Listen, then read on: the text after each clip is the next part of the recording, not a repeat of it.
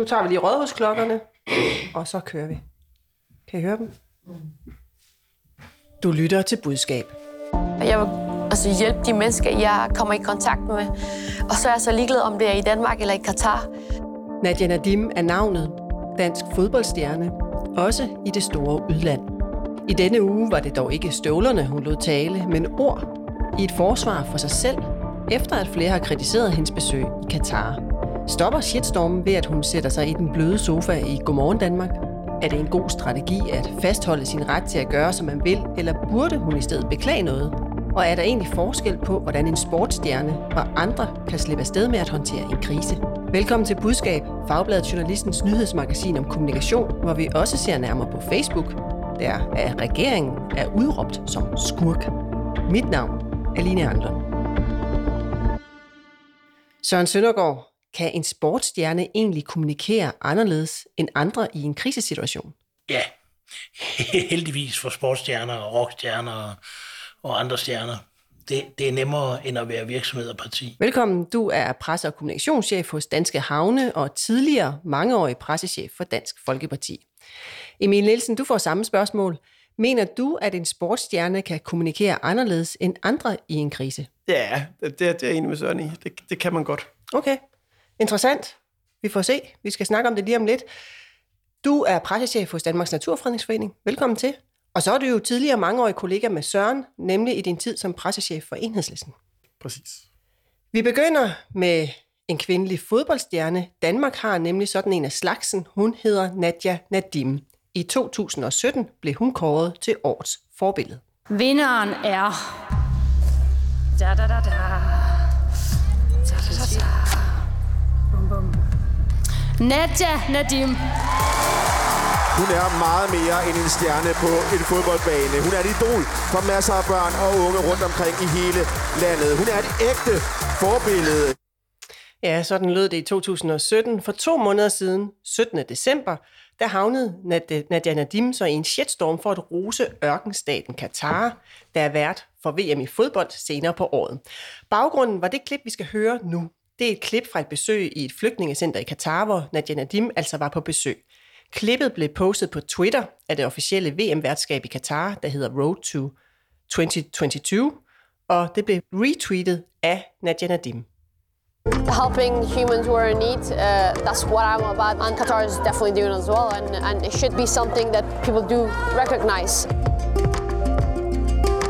Watching this and seeing everything, it kind of makes you believe in humanity again. Ja, der er meget engelsk i dag, fordi vi er ude i den internationale verden her. Hvis jeg lige skal opsummere, hvad der hun siger, så siger hun øh, på klippet, at hjælpe folk i nød, det står jeg for, og det står Katar også for, og det burde folk anerkende. At opleve det her får mig til at tro på medmenneskeligheden igen. Emil Nielsen, kommunikationen her, hvad siger du til det? En dansk fodboldstjerne, der roser Katar på den officielle kanal. Bum, bum, bum. Ah, det, det er sgu nok ikke lige heldigt. Ikke lige heldigt. Hvis man skal sige det sådan helt simpelt. Okay, Søren Søndergaard, jeg synes, du, du, du, du smiler lidt. Vil du have rådgivet til det? Ja, bestemt nej. Jeg er helt enig med Emil. Det er bestemt ikke heldigt. Ej, okay. Umiddelbart efter opslaget på Twitter, der fik hun jo så kritik for at male et skønmaleri af Katar. Kritikerne mente, at hun bidrog til at blåstemple staten, og at hun burde i tale, have i tale sat de manglende menneskerettigheder i landet, og også det faktum, at over 6.000 migrantarbejdere har mistet livet i forbindelse med forberedelsen af VM i fodbold. Nadia Nadim, hun afviste at stille op til interviews med henvisning til, at hun var i gang med eksamenslæsning. Hun er i øvrigt blevet læge øh, i, i, i sidste uge, så vidt jeg ved. Øh, så hun havde ikke tid. Men i denne uge stillede hun så op efter otte ugers tavshed, og det gjorde hun i et interview i Godmorgen Danmark. Altså det, det jeg har prøvet at gøre på intet måde, er det, at jeg maler et glansbillede af noget, der ikke er. Jeg ved godt, der er problemer, øh, og det er der rigtig mange steder. Men alle dem, der kriterer mig, hvad gør de ved de problemer? Altså, jeg prøver det mindste at gøre noget. Ja, Søren Søndergaard. Flere danske medier har forsøgt siden december. Nu stiller hun så op i Godmorgen Danmark. Øh, vi har været i kontakt med hendes agent for at spørge, hvorfor hun valgte Godmorgen Danmark. Og han siger, at øh, på de forespurgte interviews, de havde, der passede det dem godt med det her live-format, øh, og det var altså var Godmorgen Danmark, der henvendte sig til dem. Det er sagt. Hvad tænker du så om den platform, hun så vælger at gå ud på, når hun vælger at gå ud? Jamen, den, øh, det synes jeg faktisk er, er noget af det, det klogeste, hun har lavet i hele, i hele det her forløb, som jeg har fulgt det i hvert fald. Fordi det er sådan et, et blødt sofa-format. Der er, der er en række programmer, Godmorgen og God Aften Danmark, Aftenshowet og det politiske talkshow, og så, sådan nogle hygge hejse snakkeprogrammer, hvor man kan få lov at, og, og, og tale om nok så vigtige emner, men på en meget afslappet og tilbagelænet måde. Samtidig det publikum, der er der, er jo ikke nødvendigvis hardcore politisk interesserede. Det er øh, familien Danmark sagt i den, i den bedste mening, som har parader lidt nede, og som ikke nødvendigvis interesserer sig voldsomt for menneskerettigheder i Katar eller Kina eller whatever. øhm, men som er fodboldfans, eller, eller bare synes, at, at uh, Nadia Nadim der er, er interessant, fordi hun er dygtig til, hun gør. Øh, så det er et rigtigt sted at prøve at få nogle flere fans. Ja. Emil Nielsen, nu er du ikke så imponeret over hendes første optræden i Katar, det hun sagde der. Hvad synes du så om indholdet, det hun får formidlet i det her interview øh, på Godmorgen Danmark? Jo, altså jeg tror, jeg, jeg er jo meget enig i, øh, i, i det, Søren siger. Øh, og jeg ved sgu ikke, jeg, jeg, jeg, hun giver sig jo ikke en, en tødel, og det på en eller anden måde, det kan jeg ret godt lide. Altså, det er svært, ikke at, det er svært ikke at få lidt respekt for. Altså, hun kører simpelthen ikke med på, at der er et problem. Øh, godt være, jeg havde rådgivet hende anderledes, eller det havde jeg helt sikkert, og, jeg, og man kan også godt diskutere, om det er den smarteste krisehåndtering. Men, øh, men det er jo det er svært ikke at have en lille smule respekt for, at hun, hun grundlæggende ikke køber præmissen. Og øh, jeg har gjort det, jeg har gjort, og det står jeg 100% på mål for, og nu skal jeg høre, hvorfor jeg har gjort det. det. Det kan også et eller andet. Men hvorfor er det så ikke det, du vil rådgive til? Fordi det lyder som om, du sådan, der, der, der er lidt en diskrepans her mellem, hvad du vil rådgive til, og hvad du egentlig kan se, der har en effekt. Altså mest, mest af alt, fordi at det er, altså, hun har jo bare åbenlyst en dårlig, en dårlig sag. Katar er en slyngelstat, øh, som... Øh, øh, krænker menneskerettigheder i en grad, som er øh, altså, altså, helt frygteligt bare at tænke over. Øh, kombineret med, at Katar jo bare er sådan en politisk varm kartoffel øh, og udtryk for en dyb korruption i det internationale fodboldforbund. Øh, det er et, et, en besværlig sag for, for den danske regering, for det danske fodboldforbund. Øh, så når hun placerer sig, hvor hun gør, og tager ned og, og, og hvad kan man sige, indgår i regimet og slutrundens øh, hvad kan man sige, markedsføring, øh, Øh, jamen altså, det, det vil da til hver en tid afføde svære, kritiske spørgsmål, som hun har svært ved at svare på. Og jeg tror, hun havde fået enormt meget foræret, hvis hun havde kommet med nogle indledende rituelle besværgelser over, hvad der sker i Katar. Øh, og det gør hun jo Hun gør det jo faktisk til stik modsat. Ikke? Altså hun forsvarer regimet. Ikke? Øh, og det, det tror jeg bare sådan, du ved, rent politisk er, er, et, er et svært sted at stå. Øh, jeg hæftede mig også ved, at hun øh, på intet tidspunkt, øh, heller i Godmorgen Danmark interviewet, øh, forholder sig til hverken menneskerettigheder eller de døde migrantarbejdere i landet. Det gjorde hun faktisk heller ikke den 24. december juleaften. Der lagde hun nemlig et langt statement ud på sin øh, Twitter-profil øh, som svar på kritikken. Der fastholdt hun også sin ret til at gøre, hvad hun ville, og hun skrev blandt andet dengang. Det her det bliver så også lige på engelsk, fordi hun skrev det på engelsk, så jeg må hellere være lojal over for tekst, teksten. Men hun skrev blandt andet, It's extremely disappointing to read and hear people judging my actions. What's clear is that on this issue, altså Qatar, Everything must be black and white. If Qatar does something good, it's propaganda, and everything but must, bad must be the reality. The realities that I have taken the time to study and understand are more complicated. Og i Godmorgen Danmark, der sagde hun blandt andet sådan her. Er det så ikke på en eller anden måde at bruge din berømmelse til ligesom at, at, at ligesom kaste et bedre lys over sådan en stat? Det synes jeg egentlig ikke. Øhm, jeg synes, at at det, jeg så øhm, i det center, det, var, altså, det er det, jeg udtaler mig om. Jeg synes, det er fedt, at der er nogen, der ligesom tager sig af de her mennesker, der er i nød. Og det er jo bare fakt. Altså, det er det, jeg så, og det er det også, jeg udtaler mig om. Søren Søndergaard, hvordan virker det på dig, den her strategi med, at hun bare fastholder sin ret til at besøge landet og rose det, hun har lyst til at rose, og så ikke i tale sætte de problemer, der er? Hvis jeg må prale lidt, jeg sad lige og tænkte øh, et øjeblik, og øh, det er jo nok nogen, der vil sige, det er ja, ja, ja, lige præcis, det, ja, nu praler han igen. Men jeg sad og tænkte lidt øh, over det, Emil sagde, fordi øh, jeg, kan godt, jeg kan godt følge, kan godt følge dig, Emil, at der er et eller andet ved folk, der holder fast. Vi har begge to arbejdet for politikere, som bakker øh, på sager, de ikke burde bakke på blandt andet fordi vi også har rådgivet dem til det. Men, men her har jeg svært ved at se fascinationen. Jeg er nødt til at sige noget, som sikkert nogen vil, vil hisse op over. Trump blev også vurderet sort-hvid, nazistyret sort-hvid. Der var ikke noget godt i Nazi-Tyskland, og vel var der så Rusland for tiden. Selvfølgelig er der gode ting i Rusland, øh, men holder man det mindste med, Rusland, ikke i forhold til Ukraine, men siger, lad os nu lige, i stedet for at optrappe konflikten, lad os lige snakke lidt om det, så er man øh, i mange politikere og holdningsmagers øh, univers øh, medløber. Så øh, det at hun, og ligesom siger, det, det, det er sort-hvidt i Katar, jamen sådan er det det hun er simpelthen bunden naiv, og det er jo, det er jo fantastisk, hun, hun er, er blevet en læge, det er fremragende, så idiot er hun jo ikke, og hun er en dygtig fodboldspiller, men kommunikativt og i forhold til det at positionere sig på en sag som Katar, som man skal være døvblind for ikke at have hørt eller læst om i mange måneder, hvis ikke år op til, øh, til, til i år, øh, der fremviser hun altså en, en, en blåøjet navitet, som, som jeg ikke synes passer sig, og erstatter man Katar med Rusland, Kina, Sovjetunionen, Nazi-Tyskland, Trump, øh, så det hun siger øh, he, helt på, på månen. Jeg synes ikke, det er godt. Når hun vælger sofaformatet, som jeg roste før, så skal hun også være sofaagtig og ikke stedig. Og hun er jo æslagtig stedig her, og det synes jeg er galt. Og du har nok også stødt nogen på manchetterne ved at sige, at der var noget godt i Nazi-Tyskland, tænker jeg. Det har jeg helt sikkert. Ja. Ja. Du sidder og nikker derovre, Emil. Hvad betyder det? Nej, men altså, jeg synes, det er da kloge betragtninger. Øh, Men er der ikke plads til nuancer? Altså, har, har, har Søren en pointe i det med, at der er nogle øh, stater, der er nogle begivenheder i denne verden, hvor man ligesom siger, hvor der er en holdning omkring, der, kan vi, der har vi ikke plads til nuancerne. jo, det kan i hvert fald være omkostningsfuldt at insistere på, at der skal være plads til nuancerne. Ikke? Det er vel også det, som Søren lidt Ja. forsigtigt prøver. Det er, prøver det, det er præcis det, jeg siger, ja. fordi man kan, jo, man kan jo ikke diskutere, og det gør jeg jo heller ikke selv. Der er kun én holdning til Nazi-Tyskland, og den har jeg også selv. Men det betyder bare ikke, når man kigger på det, at alt, hvad der foregik i tiden for 33-45, var kun katastrofer, forfølgelse og alt muligt andet. For det var det ikke. Det var det heller ikke i Sovjetunionen. Det Hvad synes du, der var godt? Nu bliver jeg bare nysgerrig. Hvad synes du, der var Jamen, godt? det, er- det er en lang snak, men, men der er jo masser af ting med, med skoler, med ja, den berømte togene kørte til tiden, der var infrastruktur, der var alt muligt, der var jobskaben, Folkevognen.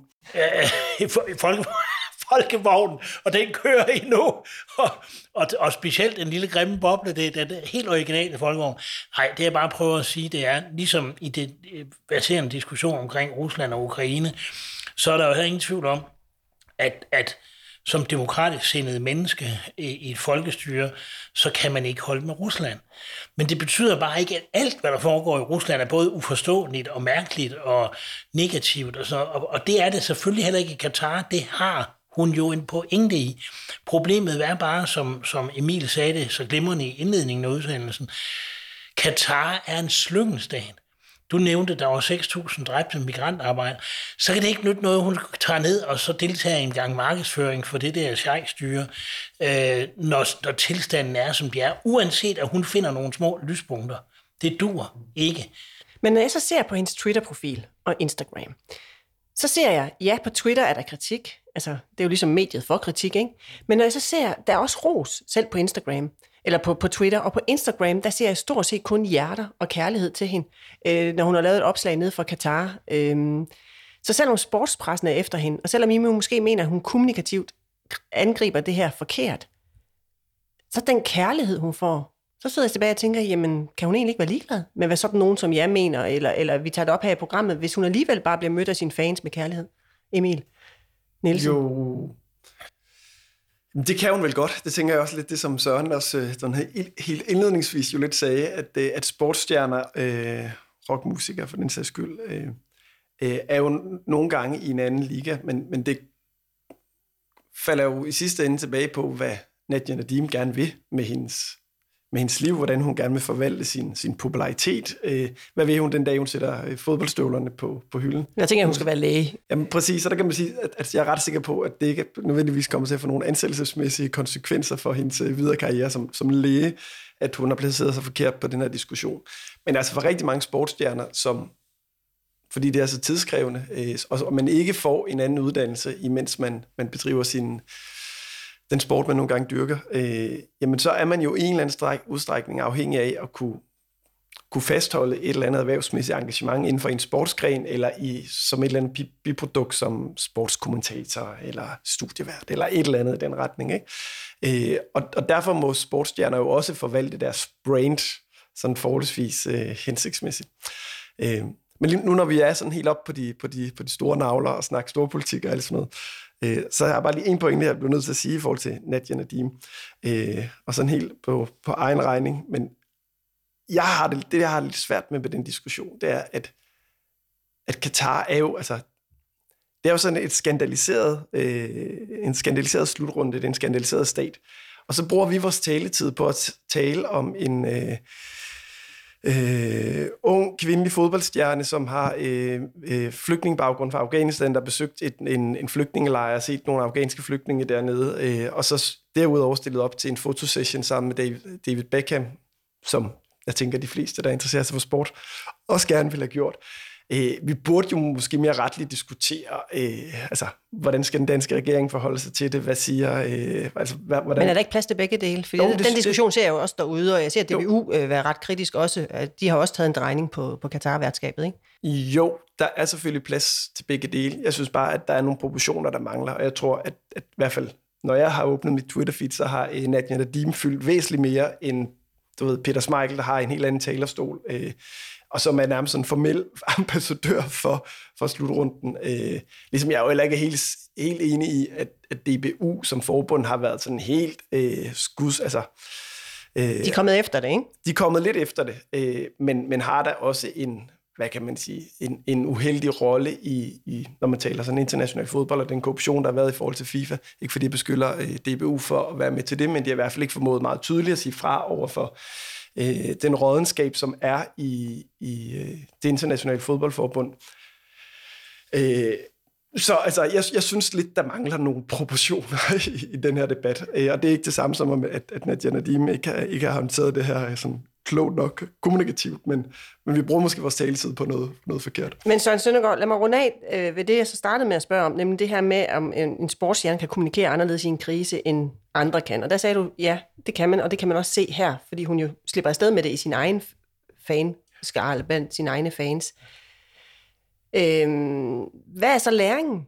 Altså, når man sidder derude, er det så, at sportsstjerner, dem, de kan være fuldstændig ligeglade, de kan krisehåndtere, som de har lyst til, på trods af gode råd for jer? Eller hvad er, hvad er læring? Det er jo fantastisk, at ikke alle skal lytte til Emil som en god råd, men, men jeg vil da sige, at Emil er en helt på det, han lige sagde. Jeg er enig i hver eneste ord, øh, du sagde. Det er improportionalt, at vi skal sidde og diskutere en fodboldspillers øh, dårlige pressehåndtering, men hun er jo fodboldspiller og læge, og ikke kommunikatør, og det har hun bare gjort i særklasse ringe. Hun, hun, det vi kan lære, det er, at popstjerner og rockstjerner og sportsstjerner og sådan nogle, de kan og må mere. Det er historien jo også øh, fuld af. Men det ændrer jo ikke på, at, at mit professionelle synspunkt om, kommunikation er et fag, kommunikation er, er vigtigt for vores måde at forstå, også det Emil faktisk adresserer, proportioner og nuancer. Og det har hun håndteret bundelendigt, og det fritager hende jo ikke, øh, at hun så ikke, øh, at hun er, er, er er, er, sportsstjerne og har mange likes på Instagram. Det, det er faktisk bare desto værre. Men det er udtryk for, at de fans, hun har på, på, på, på, på, på Instagram, det er netop fodboldfans eller fans af personen Nadia Nadim. Det er mønsterbryderen, øh, øh, forbilledet, og fred være med det, det er jo positivt og godt. Men, men man skal bare ikke være blind for, når, når folk, man idoliserer, når de begår fejl, så skal man også, selvom man ikke interesserer sig for meget for det, de kluder rundt i, også lige forholde sig kritisk. Ja. Vi skal videre til dagens andet emne.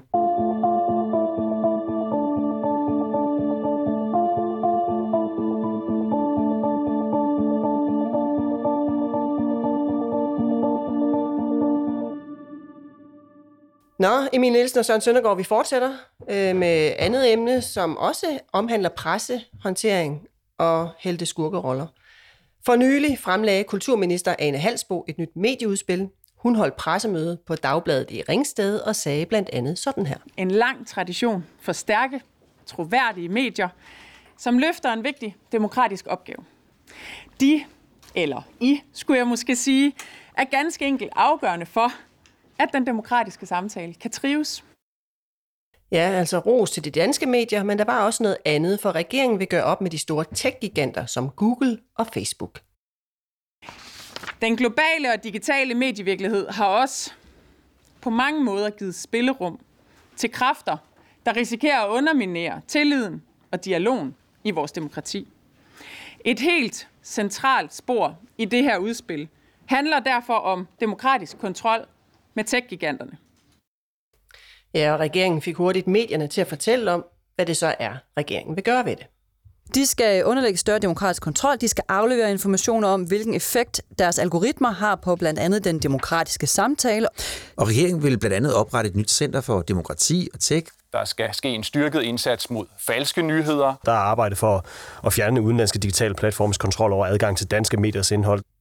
Ja, regeringen vil så altså styrke den demokratiske kontrol med tech-giganterne. Søren Søndergaard, hvad er det, du hører Anne Halsbo øh, gøre her i forhold til tech-giganterne?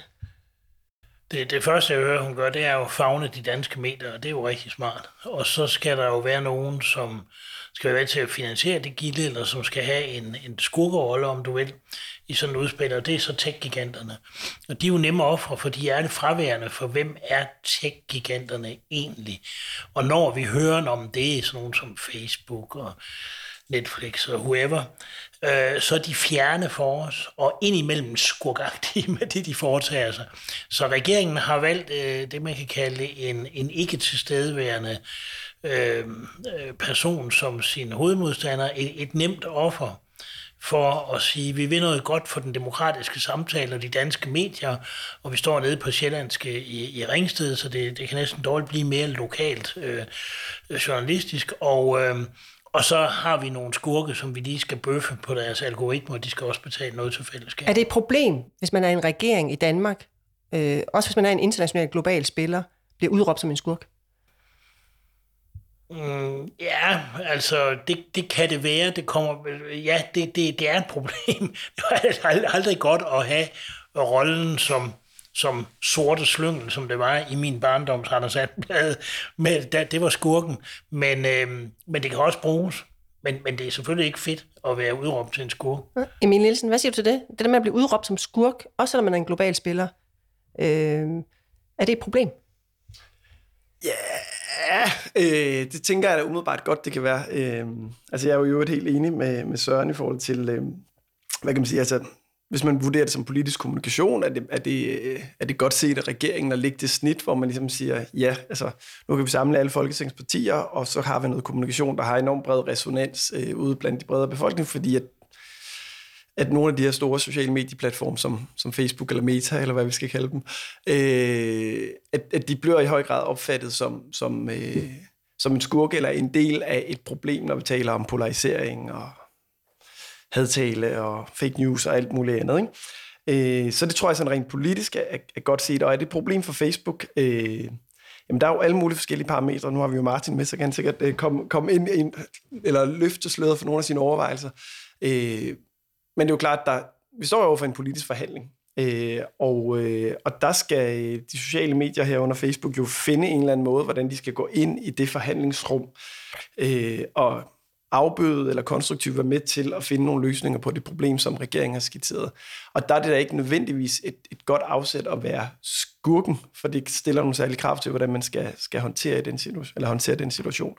Og så til den sidste ting, øh, som jeg kan være sådan lidt tvivlende overfor, det er reelt, hvad er det regeringen godt, altså hvad kan de gøre? Fordi jeg, jeg kunne godt have den, hvad kan man sige, mistanke, at det, her, det handler mere om teatertorden, øh, og når det kommer til stykket, så er det super svært at for alvor lave en regulering af sociale medier, uanset om man hedder Margrethe Vestager og sidder på men så er det måske heller ikke et problem at være skurk. Men så er det måske ikke et problem at være skurk, hvis der reelt ikke er handling bag ordene. Nej, fordi så er vi oversnakke om noget andet, om sådan noget omdømme og øh, altså, du ved, borgernes tillid ja. til altså til Facebook og Instagram og hvad det ellers hedder. Ikke? Og det er, jo, det er jo en anden arena, som ikke handler så meget om politik, men, men mere om, om omdømme.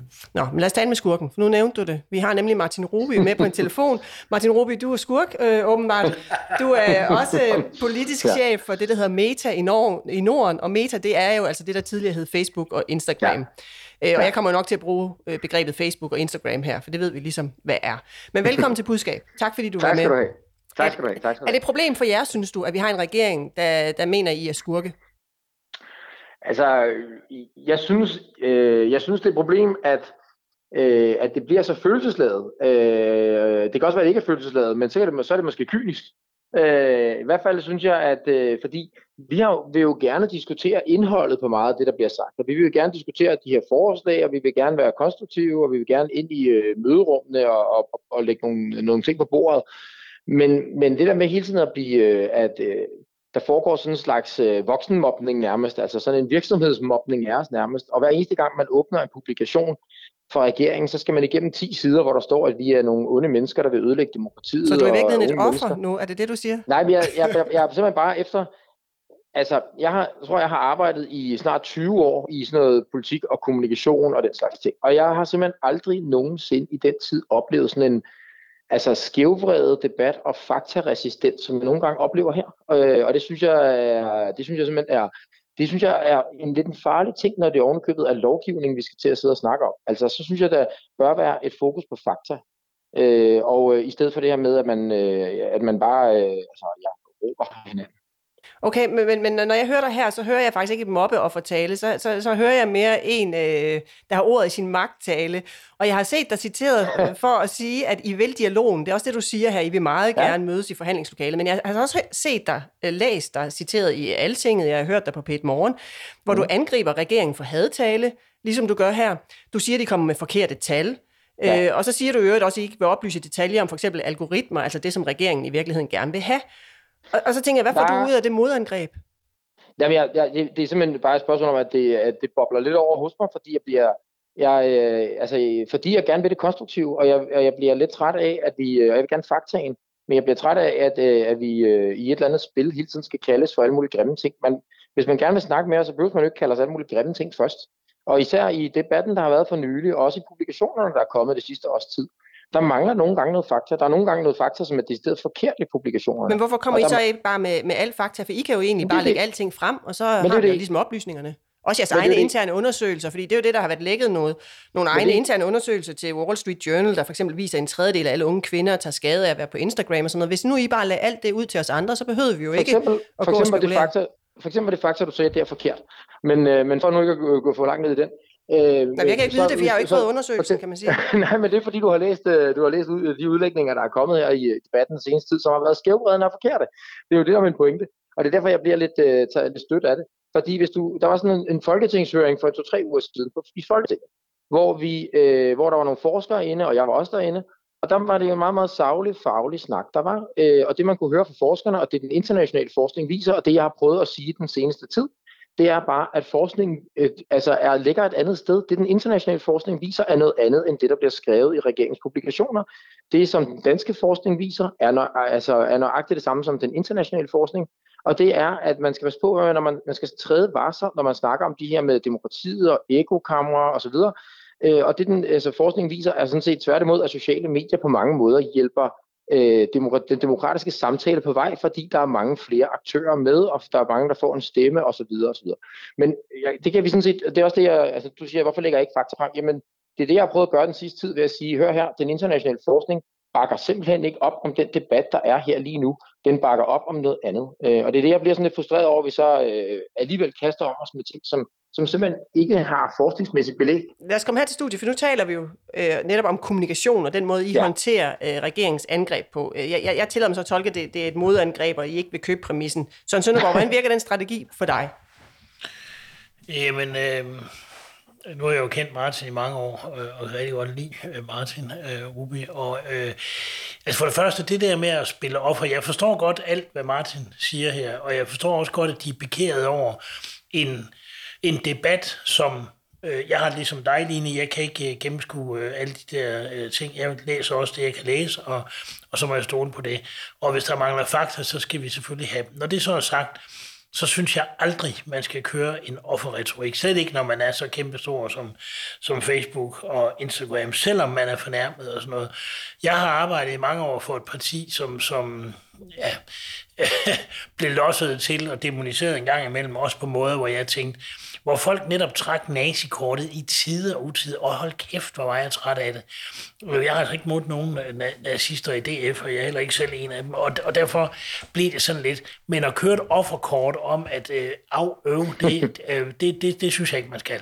Det er den ene ting. Den anden ting er, jeg synes, øh, øh, skal jeg måske ikke sidde og, og give et råd, for Martin kan jo selv, men jeg ville have grebet det sådan an og fortælle, hvor relevant Instagram og Facebook og tech-giganter i øvrigt af enhver slags er Netflix og you name dem alle sammen.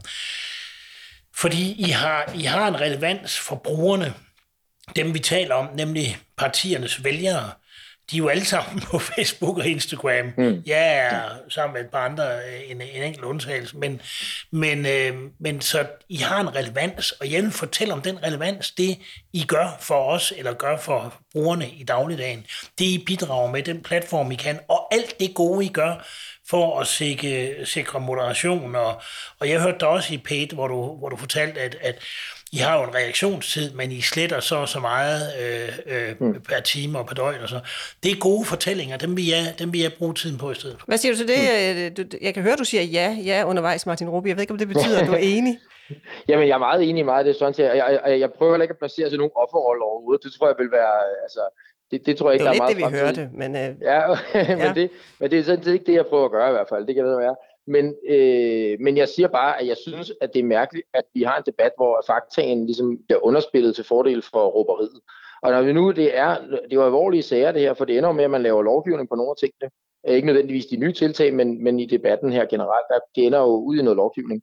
Og der tror jeg bare, man skal, øh, der synes jeg bare, det er vigtigt, at vi styrer på, hvad fakta er, inden vi går i gang med at, at lave lovgivning. Og det er det, jeg prøver at sige, at det, at det er mærkeligt, at vi på det her område har sådan en debat, hvor at, øh, der er følelser og øh, i spil mere, end der er fakta i spil. Og det synes jeg er farligt. Men er det så ikke der, hvor du som kommunikatør, øh, nu spørger jeg bare igen, jeg tror også, jeg spurgte om det før, selv skal lægge alt det fakta frem, og så få det hele frem det på en gang, og så kan vi tage den derfra?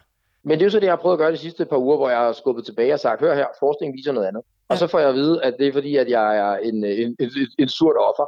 Altså, det er jeg overhovedet ikke, men jeg siger bare, at øh, forskningen viser noget andet, end det, som regeringen øh, på nogen stræk går rundt og siger. Og det synes jeg, at hvis ikke, hvis ikke jeg skal sige det, så ved jeg ikke, hvem der skal sige det. Hvem skal så sige det? Øh. Lad os spørge Emil Nielsen. Hvad, hvad vil du gøre, hvis du sad der i den rolle, som Martin Ruby har, hvor han egentlig føler sig uretmæssigt angrebet? Oh, altså, øh, jeg, jeg, altså, jeg kan da sagtens forstå, at man kan blive sådan lidt pikeret af at blive udråbt som, øh, som skurk. Jeg synes, at der er alt muligt, der er forkert. Men altså, nogle gange må man jo også, når man forholder sig, hvad kan man sige, når man arbejder professionelt med kommunikation, så handler det jo ikke om fine følelser, men handler om, hvad der virker.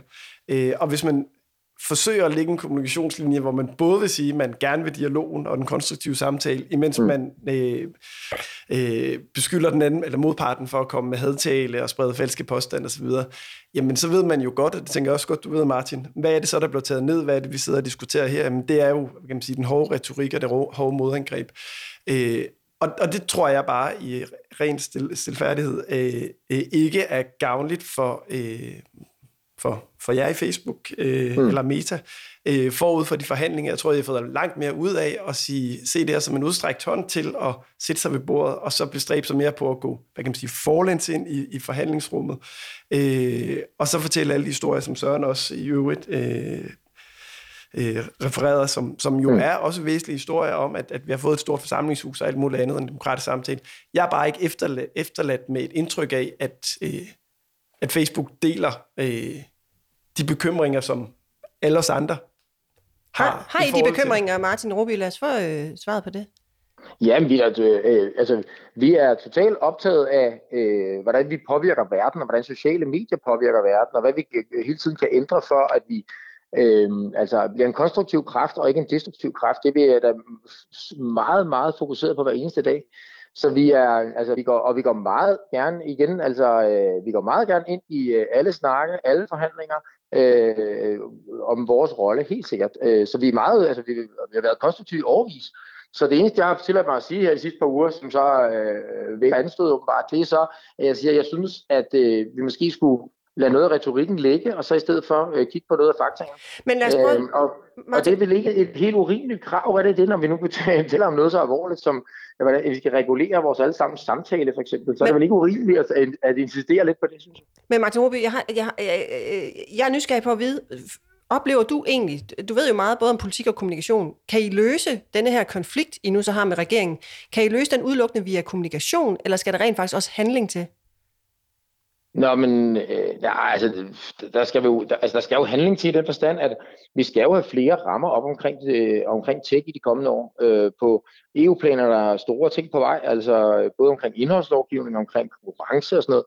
Øhm, og det er også okay. Altså, vi synes, øh, vi går meget konstruktivt til det her med, at der kommer flere regler omkring øh, den digitale verden i de kommende 2, 3, 4 år. Hvad med handling øh, i forhold til de unge pigers dårlige trivsel ved at være på Instagram, som vi jo har hørt, der ligger nogle ja. undersøgelser omkring. Øh, det fakta lader vi så. Men øh, Det, det, jo, men du, det, du vil sikkert anfægte men, den, det, jeg siger nu, men, men nej, nej. kommer der handling i forhold til det også fra jeres side, eller nej, nej, vil I bare kommunikere om det? Jeg anfægter overhovedet ikke, der er et problem der. Jeg anfægter bare, at det tal, du sagde før, men jeg anfægter ikke det problem. Øh, fordi at øh, det, men det, det, det er noget, vi handler på hver eneste dag, altså, og, og hvor vi snakker med eksperter og, og, og myndigheder og øvrigt ud over hele kloden hele tiden. Vi har Global Advisory Boards, hvor der også er en dansker med. Vi har vi ændrer på produkterne, altså på Instagrams, øh, øh, hvad for nogle features de har, øh, nok en gang om måneden, tror jeg, de sidste flere år i træk. Vi ændrer, vi er hele tiden inde og måle de der ting, se på de der ting, tale med folk, tale med de kloge hoveder ud, over, ud omkring hele verden, og så prøver vi at, at tilpasse, så vi rammer det bedst muligt. Men sådan noget som, det, det fører for langt til at tage den her, men, men sådan noget som det der lige præcis spørgsmål om, omkring sådan noget med selvskade hos unge mennesker, øh, er, er faktisk utrolig komplekst. Øh, altså, og hvordan man lige fikser det, det er altså ikke, øh, ja, det fører nok for langt at tage den her, men det, det er virkelig, øh, øh, virkelig komplekst i forhold til, hvordan man skal moderere indhold, og hvad man skal lade ligge, og hvad man skal tage ned osv. Godt, så tilbage til forhandling, Søren Søndergaard. Ja. Det, er, det er jo der, hvor du også har din kæmpe erfaring fra Christiansborg, og Emil Nielsen i øvrigt også, og i øvrigt også dig selv, Martin Roby, som tidligere rådgiver øh, øh, inde på Christiansborg. Hvad vil du gøre herfra, hvis du sad i øh, Martins stol, Søren? Jeg vil faktisk fortsætte den fortælling, Martin nu kom med, fordi øh, kald mig naiv og uvidende, men det var nyt for mig. Jeg ved jo godt, at I foretager jer alt muligt, som det siger du jo også i forskellige interviews, og jeg har læst i andre sammenhænge. Men for eksempel det der med, at I snakker med eksperter om selvskade og om øh, unge kvinders øh, øh, selvværd og, og oplevelser på Instagram det skal I bruge krudtet på at fortælle, og I skal fortælle det både ude i publikken, så sådan som jeg, jeg og endnu vigtigere brugerne på mm. Facebook og Instagram hører det fra jer, og så skal I også fortælle det på Christiansborg. Du ved, og jeg ved, vi tror vi alle sammen her ombord ved, at I har jo igennem mange år været udsat for en enorm aktiv og effektiv lobbyisme fra de danske mediehuses side over for Christiansborg om, at der skal laves indgreb mod tech-virksomhederne. Det forstår jeg faktisk godt. Altså, det er ikke det, men den har været enormt effektiv, og derfor mm. er I enormt nemme at gøre til skurke i det her spil. Og, og måden, jeg vil altså fastholde det, jeg sagde til start, og så lægge det op af det, du lige selv svarede til Line, den fortælling, I har om alt det, I gør on the side, eller bagom, eller i jeres hverdag, for mig lyder det som om, jamen for dig er det helt business as usual, sådan gør I meget hver dag, hele kloden rundt. Jamen gå ud, gå ud og fortæl om det. Fortæl jeres brugere, det er det, I gør. Fordi I faktisk tager alvorligt, at, at at der er nogen, der har svært ved i det øh, kompetitive miljø, der er på, på de her sociale medier, at stå distancen og synes, de er lige så lækre og sejre og som alle de andre, og så begynder de at skære i sig selv, og hvad det nu gør. Men hvad gør I ved det for at blive klogere på det? Det synes jeg er en god fortælling. Det vil være noget, jeg vil tage ind til de forhandlinger. For det vil mm. afmontere skurkerollen lidt. Ja, og jeg kan høre, at Martin Roby han er enig. Emil Nielsen, ja, ja. Øh, Emil Nielsen øh, hvis nu det var Danmarks Naturfredningsforening, der var jo så hårdt angreb som Martin Ruby er her, helt alt, vil du så ikke også få de samme følelser i K, som du lige før kritiserede lidt? øh, Martin han får i K? Jamen 100, altså det vil jeg nærmest sige, når man, når man arbejder med sådan, hvad kan man sige, krisekommunikation, så er det, at, at det, det sværeste ved den disciplin er jo tit at holde styr på sin egen retfærdighedssats. øh, hold hovedet så, koldt. Hold hovedet koldt, og det, og det kender jeg fuldt ud. Altså, altså, øh, jeg, kan, jeg kan da sagtens altså 100% identificerer mig at, øh, med, at man føler sig ansporet til at du ved, tage debatten, når det fandme ned med os forkert, og de lyver, og de manipulerer, og de, de er dat. Øh, altså, og, og der må man jo altså, vurdere, er det en klog strategi eller ej. Nogle gange kan det jo godt være en klog strategi. Øh, Men det er det jeg, ikke her. Jeg, jeg holder mig tvivlende i forhold til, om det er, øh, om det er den rigtige tilgang her, øh, fordi der er simpelthen ikke resonans øh, Men, for, hvad kan man sige, for det. Og, og jeg sidder også bare som, hvad kan man sige, almindelig sociale mediebruger. Du skal nok komme, komme til ord, Martin. Øh, øh, og, og, altså, og som almindelig borger i, i, i, i det her land, når jeg sidder og hører Martin sige, så, øh, så hører jeg ham sige, jamen vi gør alt muligt i forvejen, og det er jo rigtigt nok, og det er jo fint. Øh, jeg mangler at sige sådan noget, du ved, konkret handling. Hvad er det præcis, de gør? Øh, hvordan vil de løse de udfordringer, regeringen skitserer?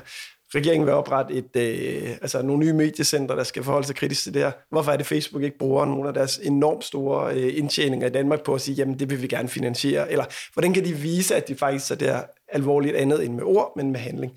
Øh, så det var, et, det var et, et godt råd i din retning, Martin. Brug nogle penge. Martin, hvad så Martin? Vil du finansiere regeringens plan her?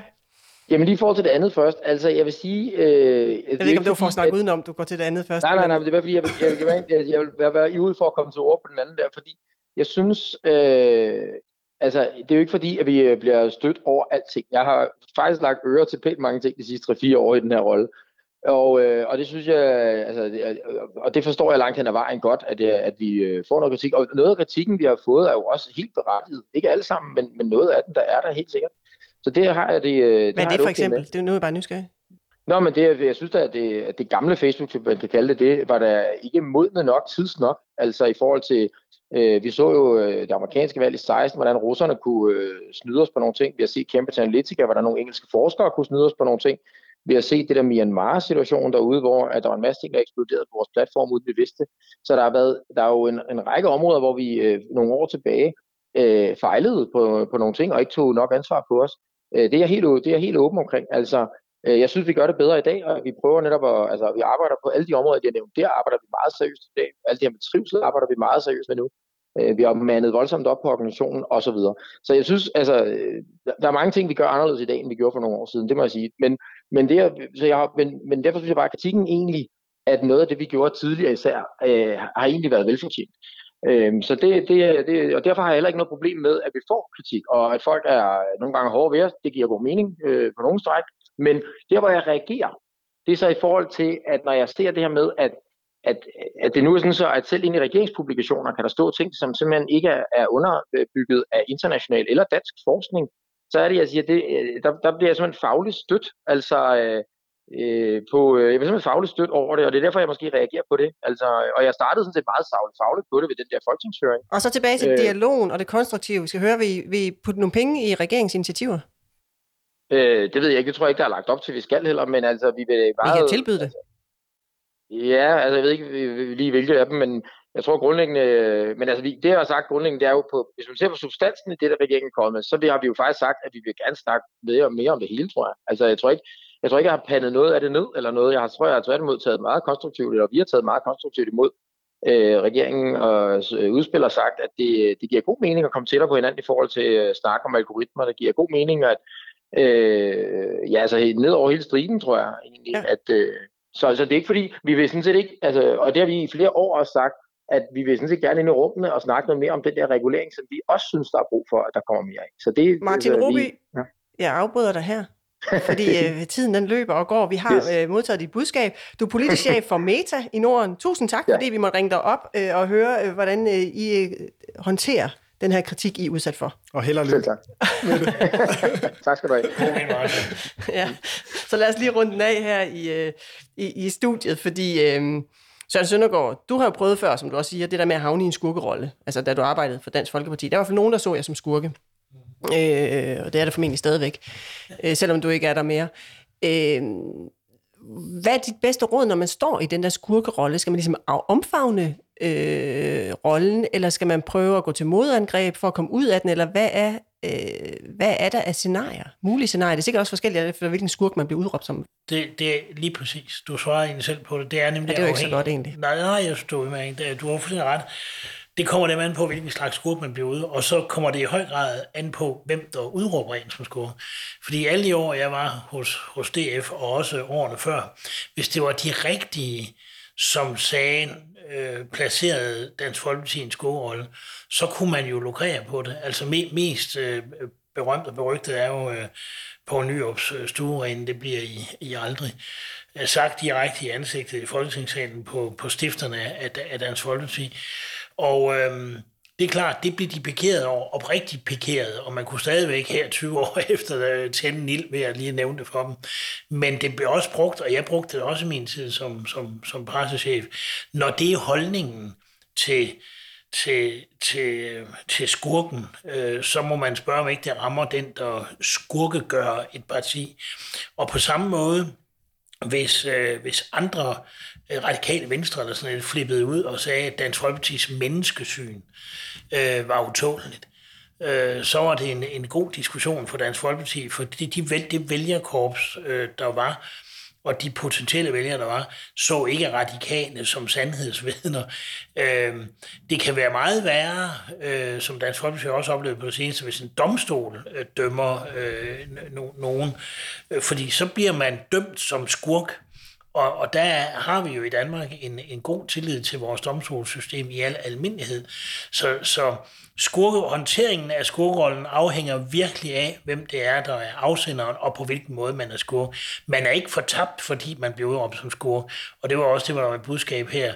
Facebook er absolut ikke fortabt, fordi regeringen udnævner dem.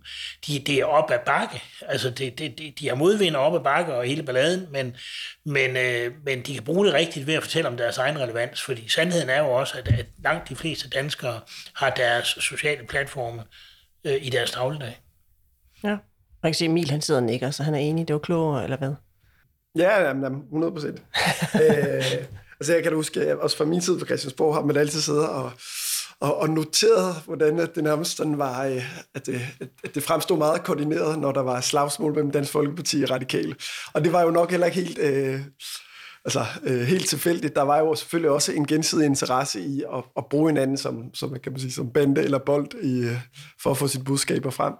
Øh, og, og så vil jeg da bare lige altså, slutte af med at sige, at øh, øh, altså, at blive udråbt som skurk, det handler jo også meget om, du ved, at resonere den kritik, som man bliver udsat for. Øh, altså, hvor bredt resonerer den, at, at øh, man har en eller anden modpart, der står og råber et eller andet, der er fuldstændig sindssygt mod en, som altså, man kan sige, bruge Søren eksemplet med, øh, med, med den gode Poul Nyrup.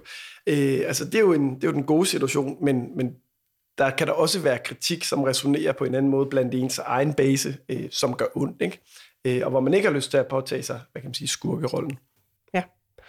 Emil Nielsen, pressechef i Danmarks Naturfredningsforening. Tak for dagens gode råd. Også øh, tak til dig, Søren Søndergaard. Du er presse- og kommunikationschef i Danske Havne.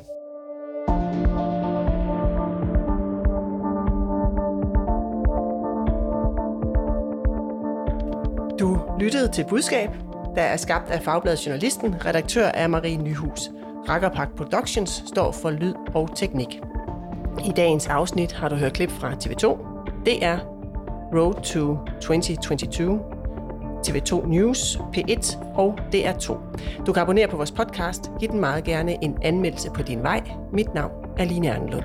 Og husk, ord er ikke bare ord. Tilsammen udgør de dit budskab.